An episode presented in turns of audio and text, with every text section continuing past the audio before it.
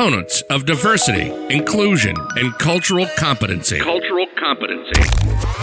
And all of the ways in which these components present themselves in our professional and personal lives. Be it language, culture, socioeconomic class, gender, race, ability level, age, or so many other identifiers. Everything begins with a conversation. Join us in this space where we seek to empower, educate, and uplift by creating authentic conversations on issues that affect us every day in every way. We look forward to you joining us in our discussions with everyone from thought leaders, diversity and inclusion strategists, students to CEOs in the corporate, education, and nonprofit sectors. Let's discuss how we can better understand differences and leverage commonalities. Let's do away with political correctness, explore ideation, build community, and create allies. Let's start an authentic conversation. This is the Global Fluency Podcast. And this is Bertine Crevacore West.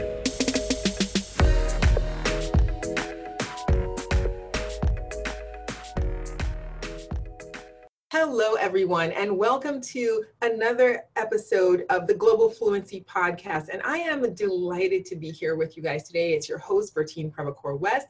I'm delighted to have with me today our special guest, Forrest Tuff. He is what we will call a filmpreneur, and we're going to talk about that at some more in great detail. So, Forrest, welcome to the Global Fluency Podcast. We're so excited to have you here. Thank you. Glad to be here. So I'm going to tell our audience a little bit about you. So Forrest is a visionary leader and CEO of One Vision Productions, and that's an award-winning multimedia agency that specializes in corporate government video production, photography, drone services, and graphic design. His clientele ranges from small businesses to Fortune 100 companies and is a recipient of the Better Business Bureau Torch Award and named one of Atlanta's best and brightest companies to work for from 2015 to 2019. As an advocate for servant leadership, Forrest is a pro bono certified mentor with SCORE, Business and Industry Advisory Council member for Paul Duke STEM High School, and an ambassador for the American Heart Association. He received a leadership certificate from Broadsource and is a United Way VIP alumnus and FBI Citizens Academy graduate. He's armed with a desire to impact the community, and because of that, he created the Pay It Forward initiative, which is an annually donated to a nonprofit organization. So in addition to that, Forrest was a 2018 nominee for the, now I hope I'm pronouncing this right, TurkNet Leadership Character Award, which recognized outstanding leaders of character across the state of Georgia. He's been honored with the US Attorney's Office Community Outreach Award, the Martin Luther King Drum Major for Service Award, and the President's Call to Service Award. So as if that wasn't enough, on the creative side, Forrest is an accomplished author, and his children's book, Things I Like 3D, has sold more than 7,000 copies independently and has been used in the DeKalb County school system. Under the pen name Horace Forrest, which is very catchy, Forrest was nominated for the 46th Georgia Author of the Year Award by the Georgia Writers Association. So Forrest has produced, directed, and edited award-winning faith-based comedy and entertainment programs. So his cult classic music video, Swag Surfing, played at the White House and inspired A-list celebrities such as Beyoncé, Chris Brown, and Lil Wayne. The video aired on BET and MTV and has 50 million online views worldwide. He also produced The Mission, a Broadway-style musical stage play which premiered at the former 14th Street Playhouse, now called SCAD Show, to an audience that was standing room only on the main stage. So as we mentioned, Forrest is a filmpreneur. And so he has more than 100 film credits to his name, from a major motion picture with 20th Century Fox to indie films and a documentary with the US Department of Justice entitled Release. The award-winning documentary also received a $15,000 donation from the Arthur M. Blank Family Foundation.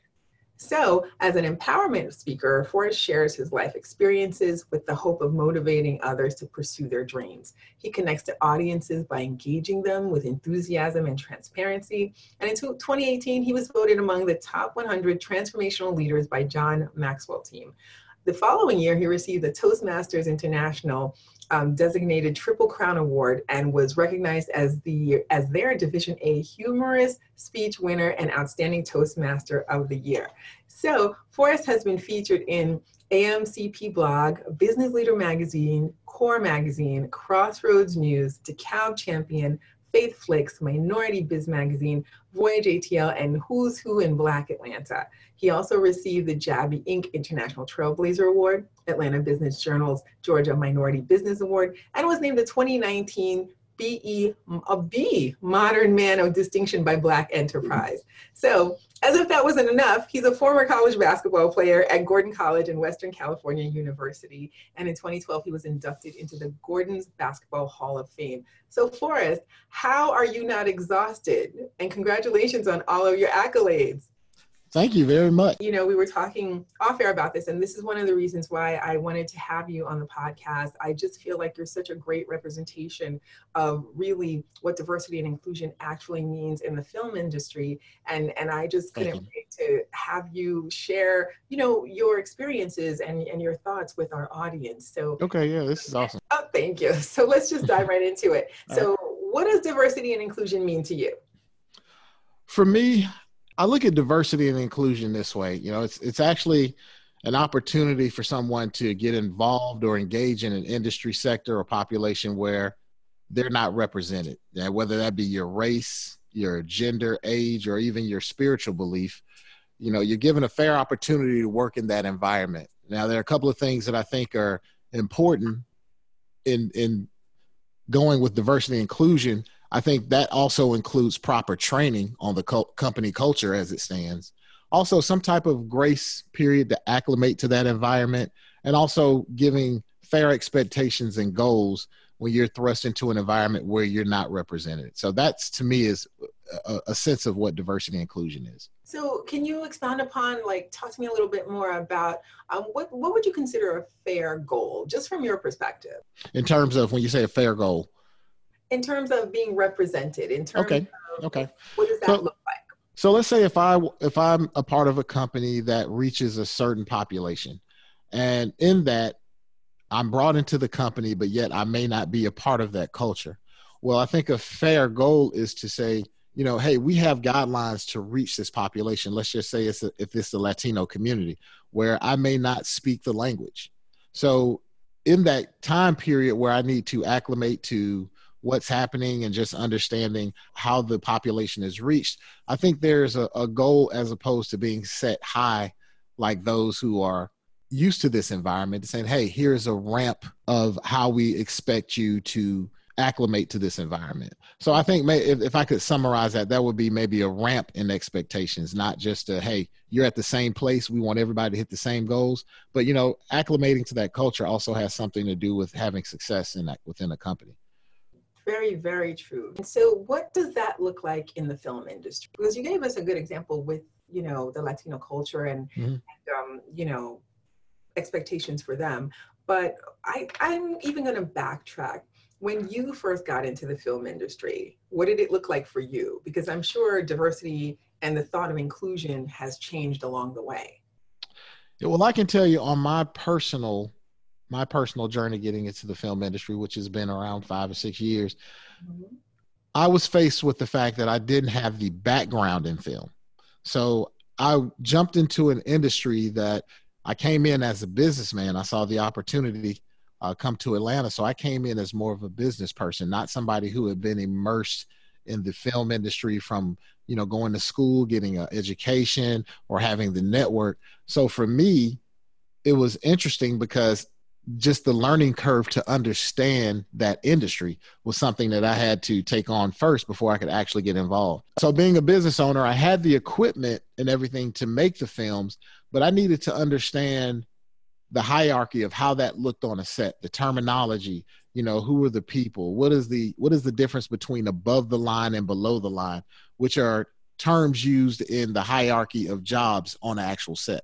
So for me, it wasn't so much about getting into that industry. It was, number one, just understanding that industry and joining organizations to get a better understanding so I could actually, you know, commute into that industry. So it was a lot about doing your research first then, yeah? Yes. So let's talk about the term filmpreneur. How did that come about? Since you mentioned that you came to Atlanta as a businessman, how did that all come about? Well, that's a marriage of the two worlds that I see. There's the artist aspect of being a filmmaker. It's a creative side that deals more with the concept, the creation, how it moves people. And then there's also the business, the part that deals with how is this going to bring in revenue? What's going to be the bottom line? How are we going to pay people? How are we going to make this something that is sustainable to where we're not losing money?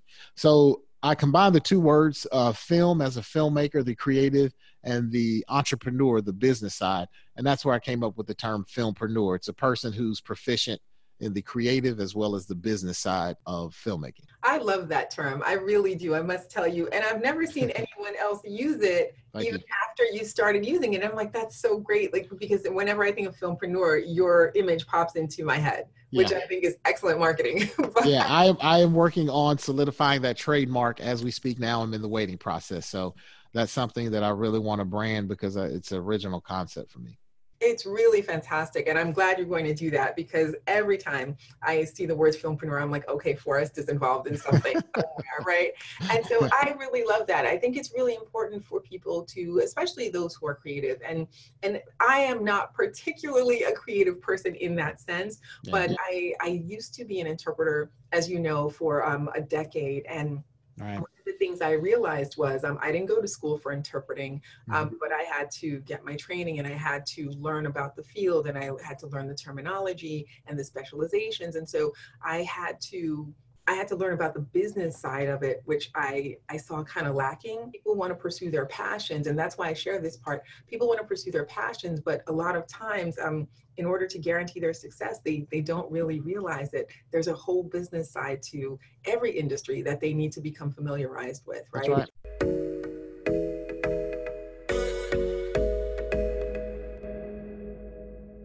Now we would like to take a moment to thank our sponsor. Westbridge Solutions is a professional training company focusing on diversity, inclusion, cultural competence, and soft skills trainings. Westbridge Solutions offers a variety of innovative training courses, both in person and online, live and self-paced. Their clients include corporations, government organizations, healthcare organizations, the nonprofit sector, universities, and individuals such as yourself. Through their rigorous training programs, trainees learn to understand differences, leverage commonalities, and achieve organizational, professional, and personal actualization. To learn more about Westbridge Solutions, please feel free to visit their website at www.westgrouptraining.com or follow them on social media on Facebook and Instagram. Westbridge Solutions, empowering professionals for success.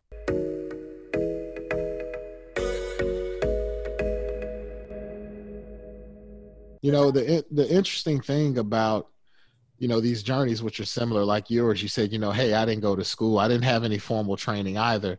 Mm-hmm. But as a person who loves research and who loves getting in, so once you're passionate about something, that always drives you also to learn how to become more proficient and to become actually, you know, credible at what you do. That was a very important thing, to be credible. So I find myself, you know, volunteering a lot of times with credible filmmakers.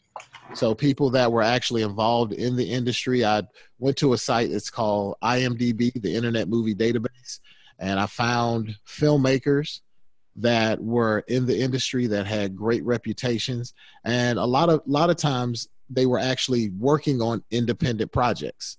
So in those independent projects, they may not necessarily have that $20 million budget. So their money is like, you know, most independent projects, you have to really budget the money. And I would come in and offer services that would be beneficial to the project. And so having the equipment and the expertise to service, let's say for an editor or a licensed drone pilot, I was able to get on the set experience and also make valuable connections, which would be integral in me becoming a filmmaker. And you know, I love in that remark that you just made, I love that you mentioned being a drone pilot, because when I first met you, and I thought to myself, how does being a drone pilot relate to film?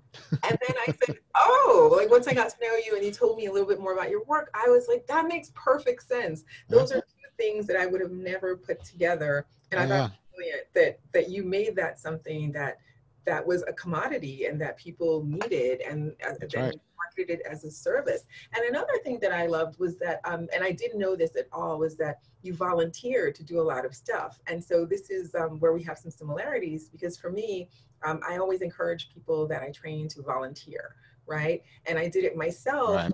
And in the beginning, there were people that would say to me all the time, well, you're not getting paid for this. And I said, but I'm learning and I'm investing myself in this way, right? Right. And so at one point I told people that, you know, would ask me, because then it turned around and people say, well, how do I volunteer, right? Because then you serve as the, right? Because then they want to do it too, which is great. That's right. You have to tell them also, you know, volunteering requires also being proficient, right? That's right. And the ability to be humble and to learn. So I love that while you were doing all of these wonderful things, you were also volunteering, because I think that's a great form of leadership, you know, not to lead from the front or from the back, but to lead from within. Mm-hmm. And one of the things that's interesting about the volunteerism, I'll share with people, when I worked with people or volunteer for the organizations, I had a meeting with them and I asked them to treat me as if I was on their payroll, as if I was one of their highest paid employees. I said, I don't want slack.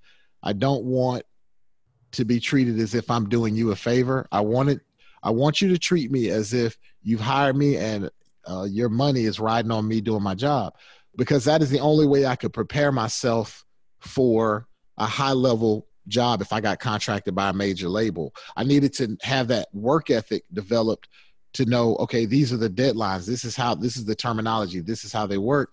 And I would encourage anyone, if you're going to volunteer, do it as if this was your business. Don't do it as if you're doing someone a favor. Look at it as if they're giving you the opportunity of a lifetime, and you'll get the most out of that volunteer relationship. Yes. And that's a great way for people to recommend you, because they know your work ethic. They say, hey, this person will work like this for free. Imagine what they'll do if we pay them. Absolutely. I couldn't agree with you more. I couldn't agree with you more. And this is something, as an aside, that you also changed for me when I learned more about what you did. And I developed an appreciation for sitting for the movie credits. So now, I won't lie, I used to only do that for Marvel because I'm a huge comic fan. And so I would just wait for, you know, the little bits and pieces that would come at the end of those films. But then once I met you and you were mentioning, you know, the different people that work, you know, to create a film, I couldn't go to the movies and not sit until the very end, you know. That's right.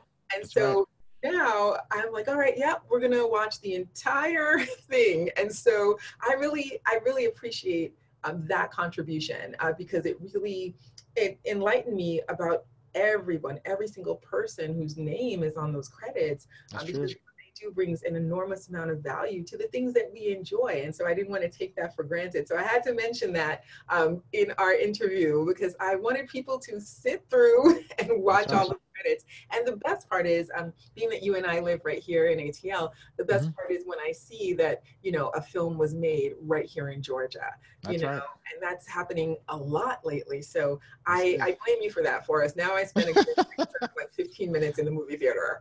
And look, just to provide our listeners context, listen, that is market research. Okay, you want to know who's doing what. You're watching a film that's made in Atlanta, and if you watch the credits, there's going to be the actors, and then there's going to be a ton of small businesses. All right, if you want to know where you can fit in, watch the credits. Take notes on who are the people, who are the companies getting these opportunities. That may be something for you to know. Information is power. So to that point, that's what we're talking about, the fact that there's so much information in the credit rolls to give you leads on where you need to go or who you need to try to get to in terms of making some opportunities for yourself.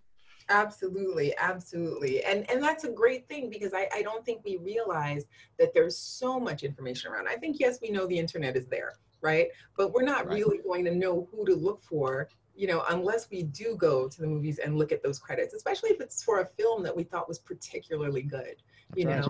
For me, when I look at film, because my background is in languages and linguistics and cultural competency, when I look at movies, I look at the credits to see who did the subtitles, the closed captioning. Because for me, if I see that, I feel like a movie, the person or the company, I should say, for closed captioning did their job so well when I don't even realize that I'm reading something. That's right. Right? That's right. that's when I'm thinking, well, who worked on that? And so then I sit through the credits and I watch it and I think, wow, that was amazing. You know, and other times I become that person in the theater that's, you know, if something is said incorrectly in a language that I happen to speak and understand, I think, no, you know, what are they saying in there? But then, you know, I become that person. So don't be me, but you know, you look at things with a critical eye. That's right.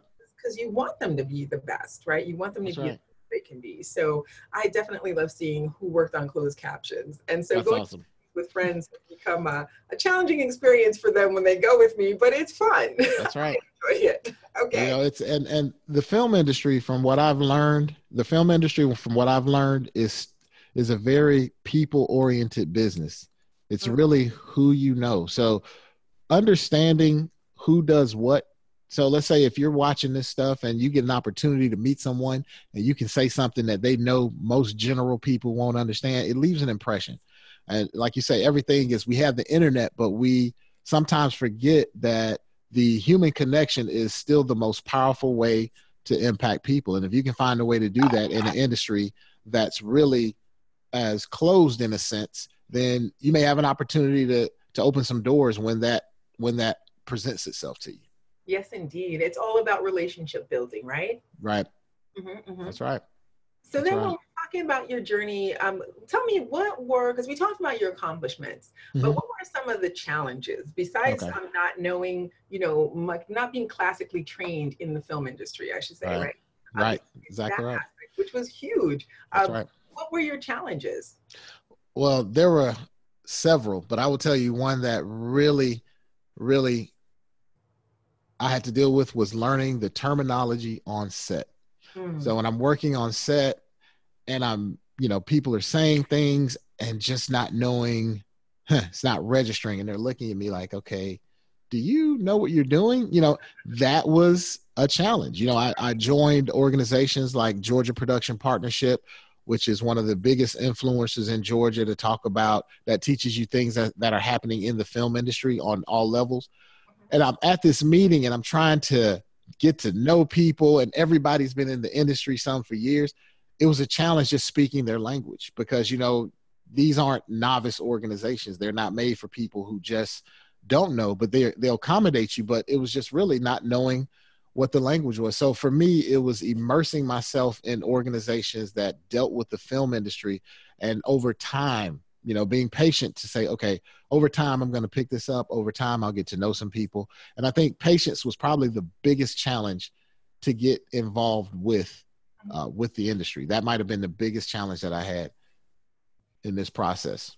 I can understand that for sure, because when we're passionate about something, we want to just dive right into it, right? Yes, just jump in. So we can just do it. I'm like, I can do this. And that's then right. I'm thinking, oh, wait, but I don't know what they mean, right? But I love it. Acknowledge that, because I think it requires a great deal of humility to know what you don't know, right? Because I always tell people, I know what I know, but I absolutely definitely know what I don't know. That's right. There's always still stuff to learn, right? That's right. Always. I love always. Organizations too, because a lot of times people don't understand the value of joining organizations. Not only do you increase your network, right? That's right. But you increase your knowledge base, and really these are people that could potentially refer you, potentially tell you about something else, and it's professional development and investment in yourself. That's right. There are a couple of organizations that are really important to know if you're going to be in the Georgia film industry. There's the Georgia Production Partnership, as I mentioned. There's also something for creatives that is very interesting, and we'll talk about this maybe we have the time. It's from the Atlanta Mayor's Office of Film and Entertainment. It's called a Creative Loan Fund from Invest Atlanta. And this is one of the first of its kind. It's actually a loan that's designed for creatives. And that's very rare for many of you who have applied for a loan and work with banks or the SBA or small businesses. You notice that it's really hard to get a loan for a creative concept. So that's something that's really big here. That's really revolutionary, I think, for film. There's also the office, the Georgia Department of Economic Development. You know, that's one of the state's leading agency for attracting new businesses. Georgia Film and Video, Digital Entertainment Sourcebook. It lists a lot of the professionals that are working in this organization, and that's through Oz Publishing. There's Production Hub, and Production Hub just lists a global network of industry professionals that serve the film and industry profession here in Atlanta. Thank you for sharing that, because I think it will be beneficial to a lot of our listeners, particularly those that work in Atlanta or are thinking of coming to Atlanta, because we're aptly, crowned the Hollywood of the South. That's right. I'm finding that to be just another cherry on top of the cake, quite honestly. Yeah. Oh, yeah. I mean, there's so much happening in terms of work. I think Georgia had a record 455 film and TV projects that resulted in about $9.5 billion in economic impact. And how that translates is the film industry here in Georgia, film and TV industry, is responsible for about 92,000 jobs. Mm-hmm. I mean, that's like $2.7 billion in wages, affecting roughly 30,000 Georgians. So they're creating jobs and feeding families. So that is a major impact in Georgia, just on this industry. Yes, indeed. Yes, yeah. Indeed. And for our listeners, he said billions with a B. Billions, yes. Billions. So I want them to really get, the impact of what it means to work in the film industry here in Georgia. Yeah. Now we talked about the industry a little bit, and we'll get back to a couple more things about it. But in 2015, people of color purchased 45% of all movie tickets sold in the U.S., and mm-hmm. yet they remained underrepresented on both the large and the small screens. How can you explain this dichotomy? What's the reason for this contrast, do you think? Well, I think as people in general, we have to understand who are the key players in making the film industry happen. And, the film industry has been around for a while, and it's mainly a white male-dominated industry. Now, you also have to recognize, for those who understand investment, a lot of times people invest in things that they understand or they know that they can get a return in. So the representation of film does not reflect the minority community, because the majority of investors are not minorities. So I think what we've seen is films that we've, as different minorities, have just acclimated ourselves to. And then we also have to understand, when we're talking about making investments, we also have to look at bottom line. This year, in 2018, we've seen that a majority minority cast with the film Black Panther. We're gonna talk about that. Yeah, and also, what is the film that was more of an Asian culture film? Oh, yes. Oh my goodness. It's on the tip. It's going to come to me. But these films have generated hundreds of millions, even billions of dollars. Yeah. Now, at the end of the day, that's what really matters in investment. Mm-hmm. It's what brings us the return. And now that they've seen that movies with minority cast can actually bring in a return, I think we're going to see more of that. So I think right now we're not seeing as much of it because it hasn't been displayed. Right. So the movie was Crazy Rich Asians. Crazy Rich Asians. That's it. Yes. Black Panther and Crazy Rich Asians. That's right. I was so delighted, because with regard to Crazy Rich Asians, there hasn't been that kind of buzz about a movie since Joy Luck Club. And I remember watching Joy Luck Club and thinking, wow, this is so beautiful that this is a part of American culture, that Asian culture is being included in this way. Yeah, as a Hollywood feature, you really get to see the diversity in the movie. And that's the thing about it. What I love is the movies are showing the diversity amongst individual racial groups. So let's say if it's an Asian culture, you see there's diversity even in the Asian culture, how people are different, and characters are relatable to say, hey, I know someone like that that's in my family that has that type of maybe humor, or they're just a little, high strung. So I think it's great that you get to see the diversity of cultures in these films. And I think that's very important. Absolutely. And I'm glad that you mentioned diversity within diversity, because that's a huge thing for me. And I love speaking to people about it, because when people are saying to me, well, or if I hear, if I'm watching television or, someone speaking and they're talking about the Black community, I'm like, well, that's not a monolithic thing, right? Just the Asian community and the Latin community. You have not only, diversity within that, but you also have people who are biracial, multiracial, you know, multicultural, bicultural, that can seamlessly move from one to the other. So, you know, their experience by sheer virtue of being bi or multiracial or multicultural, that's going to make their experience different, right? That's right. That's exactly right. So I identify myself as somebody who is Black, yes, but who is also Caribbean and Latin, you know, and so I'm able to do that. So my Black experience might be different from, you know, another friend's Black experience who is African American, or somebody that is from Ethiopia, or somebody that is from Senegal. So that's right. You know, I love it when people talk about that, because I think it's really important that people see that, like, there's diversity within diversity, and there's beauty within all of it.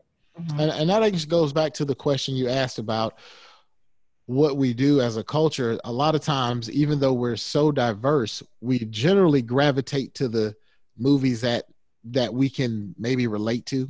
Sure. Like, let's say you have a Caribbean culture, but you may see a movie that says, well, I can relate to that Black experience. Okay. Or someone that's Latino can say, I can relate to maybe that Black experience or that Latino experience. And those are some of the movies that we gravitate to.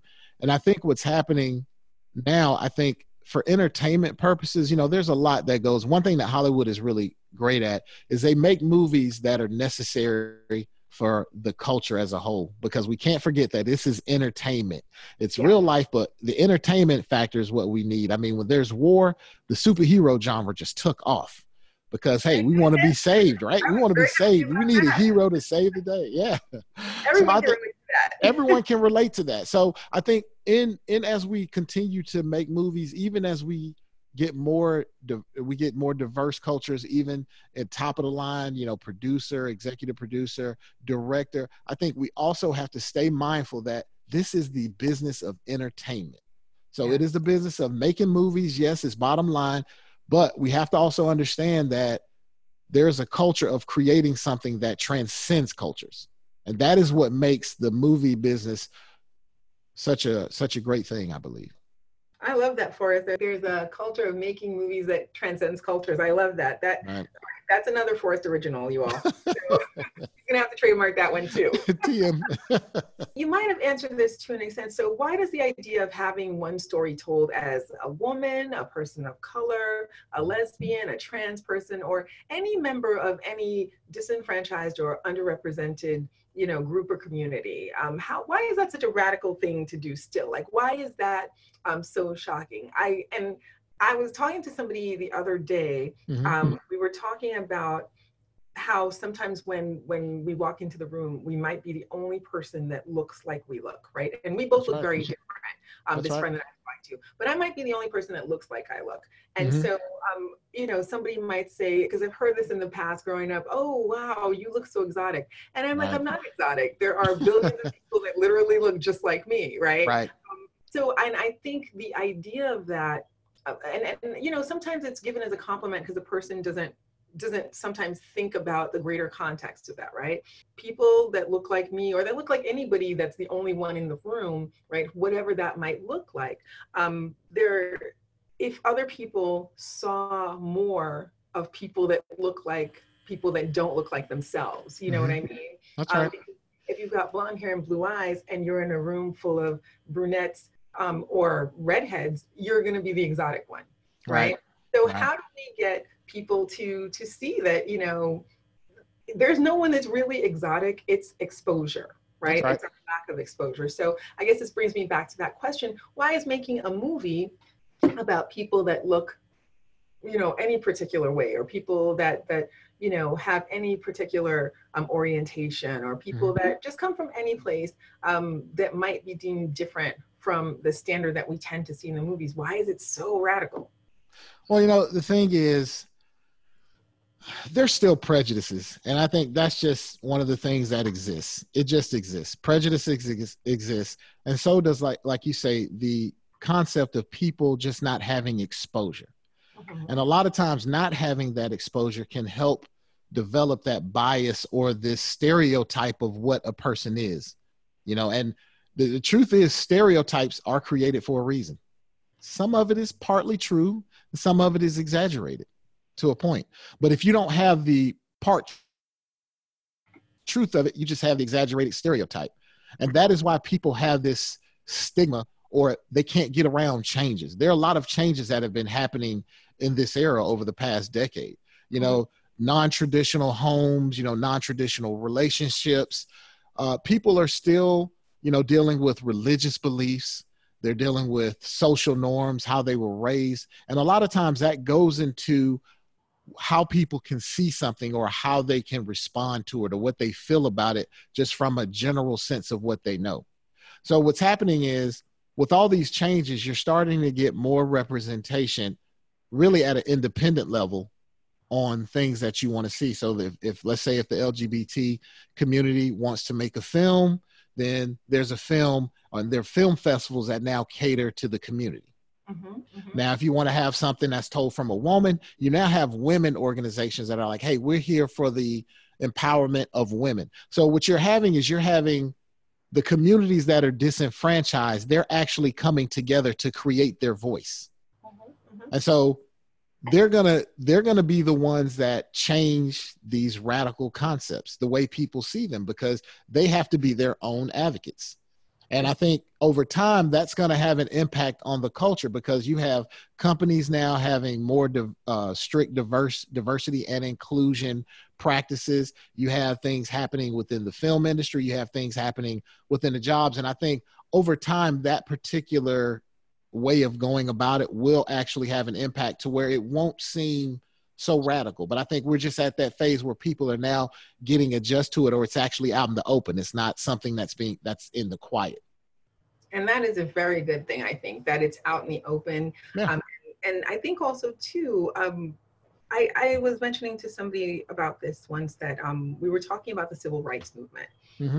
And I thought there was this iconic picture of Dr. King walking with people of different races, different religions, and they were locked arm in arm. And so whenever I think of that particular picture, it reminds me of the power of allyship, right? Wow, yeah. Or of supporting someone that's other than you, that's different from who and what you are and what your ideals and beliefs might be. And I think particularly for the LGBTQ community, particularly for women, particularly, you know, for any disenfranchised community, you know, one, for example, would be Indigenous language speakers. There are Indigenous language filmmakers out there. And so, you know, how come we don't see so many of them? And I think it's not that they don't exist, right? Because we know they're out there, but I think it's the power of allyship. And, you know, by women and trans people and any particular group coming and doing things on their own, I think that's amazing for representation. But I also think that it behooves us to support people and companies that are different from us, right? That's the way that we're going to level the playing field for everyone. There are two filmmakers that I partner on films on several occasions, and there's two particular filmmakers that I worked with. One filmmaker, I co-produced this film. Her name is Shadalina Palmer, and we worked on a film for the Easter Seals Disability Challenge, and that deals with autism awareness. Okay, you know, that's near and dear to my heart. Right, that's near and dear.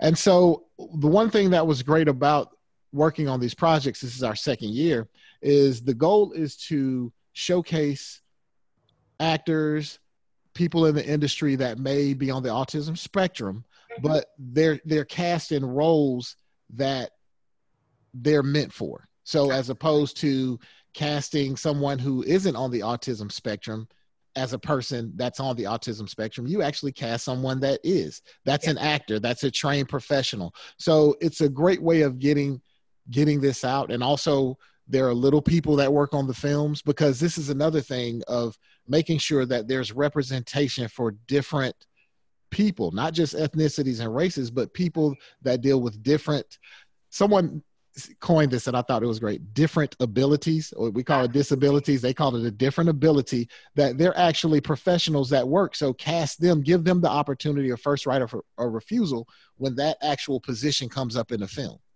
And so that's what inclusion really looks like. That's what definitely looks like. So I love that people have the opportunity to be professionals in their field, and they bring their true life experience and abilities to any production. And I think that adds so much more value, not only to the final product, but the team that assembled that final product, you know?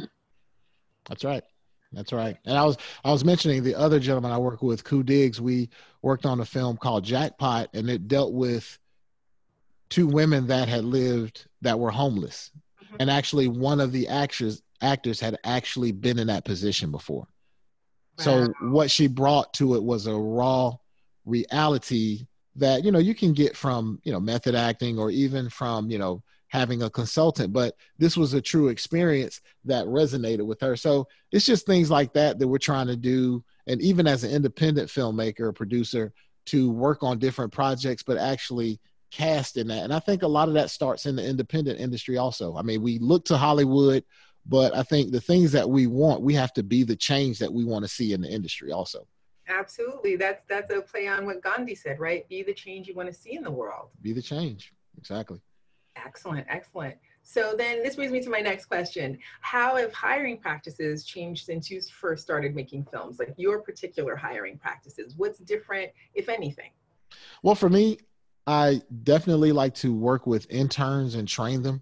So I offer, because we don't oftentimes have the budgets or the investors in independent projects, a lot of times you have to train people that you need. You give them opportunities, and you also work with other filmmakers that you've worked with on different projects. And then you have your budget for actors or, you know, cinematographers or things of that nature. So for me, the hiring practices have been consistent in my experience. Mm-hmm. Now, as far as Hollywood and the Hollywood experience, I'm not quite sure on that, how that's changed for women or males or anything of that nature. But for me, it's more about, number one, a skill set.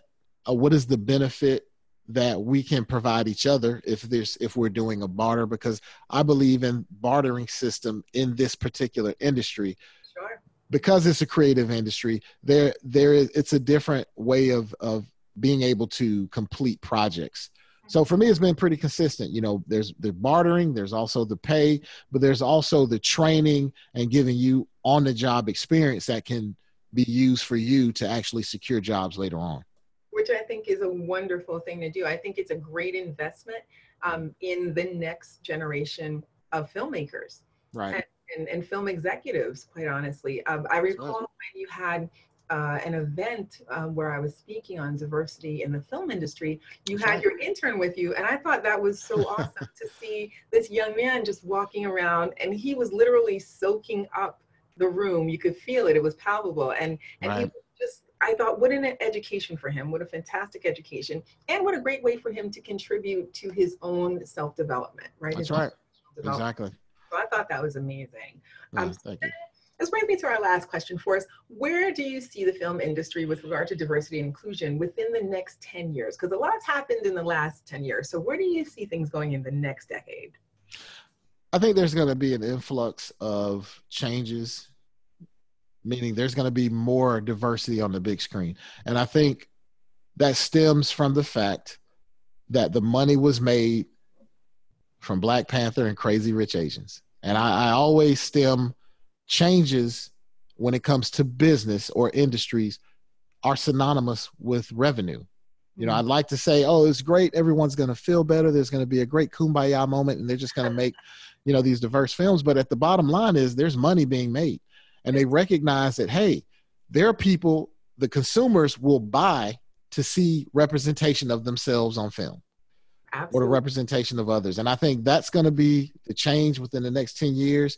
They're going to see that people are buying and they're consuming content, and it's going to force it along with changes that are happening. There are different organizations that are, you know, fighting for rights. And I won't, you know, say that that's not important. That's huge. That's going to be huge what these organizations are doing. But I think it's going to be driven by the bottom line, the money.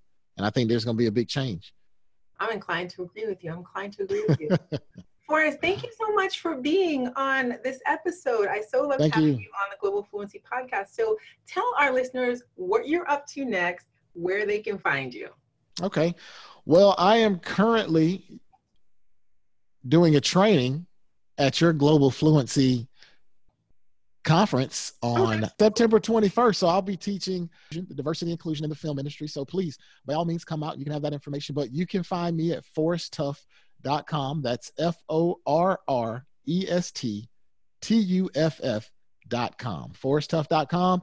That will lead you to all my social media sites. Everything is there, but if you can remember one place, go to forresttuff.com, and that'll get you to anything that I'm doing as it relates to public speaking, business, philanthropy, or definitely the film industry.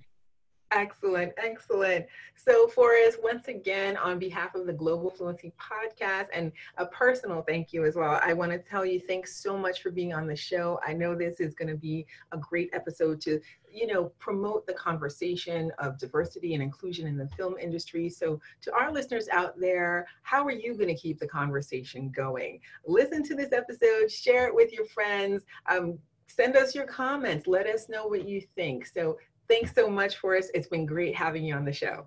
Thank you for having me. It's been a pleasure. All right, everyone, let's keep the conversation going. Thank you for joining us for this episode of the Global Fluency Podcast. Tune in every second and fourth Tuesday of the month at 10 a.m. for our latest episode. Connect with us on our social media. You can find us on Facebook at Global Fluency Podcast and on Instagram at Westbridge Solutions, LLC. Global Fluency Podcast. Understanding differences. Leveraging commonalities. Let's keep the conversation going.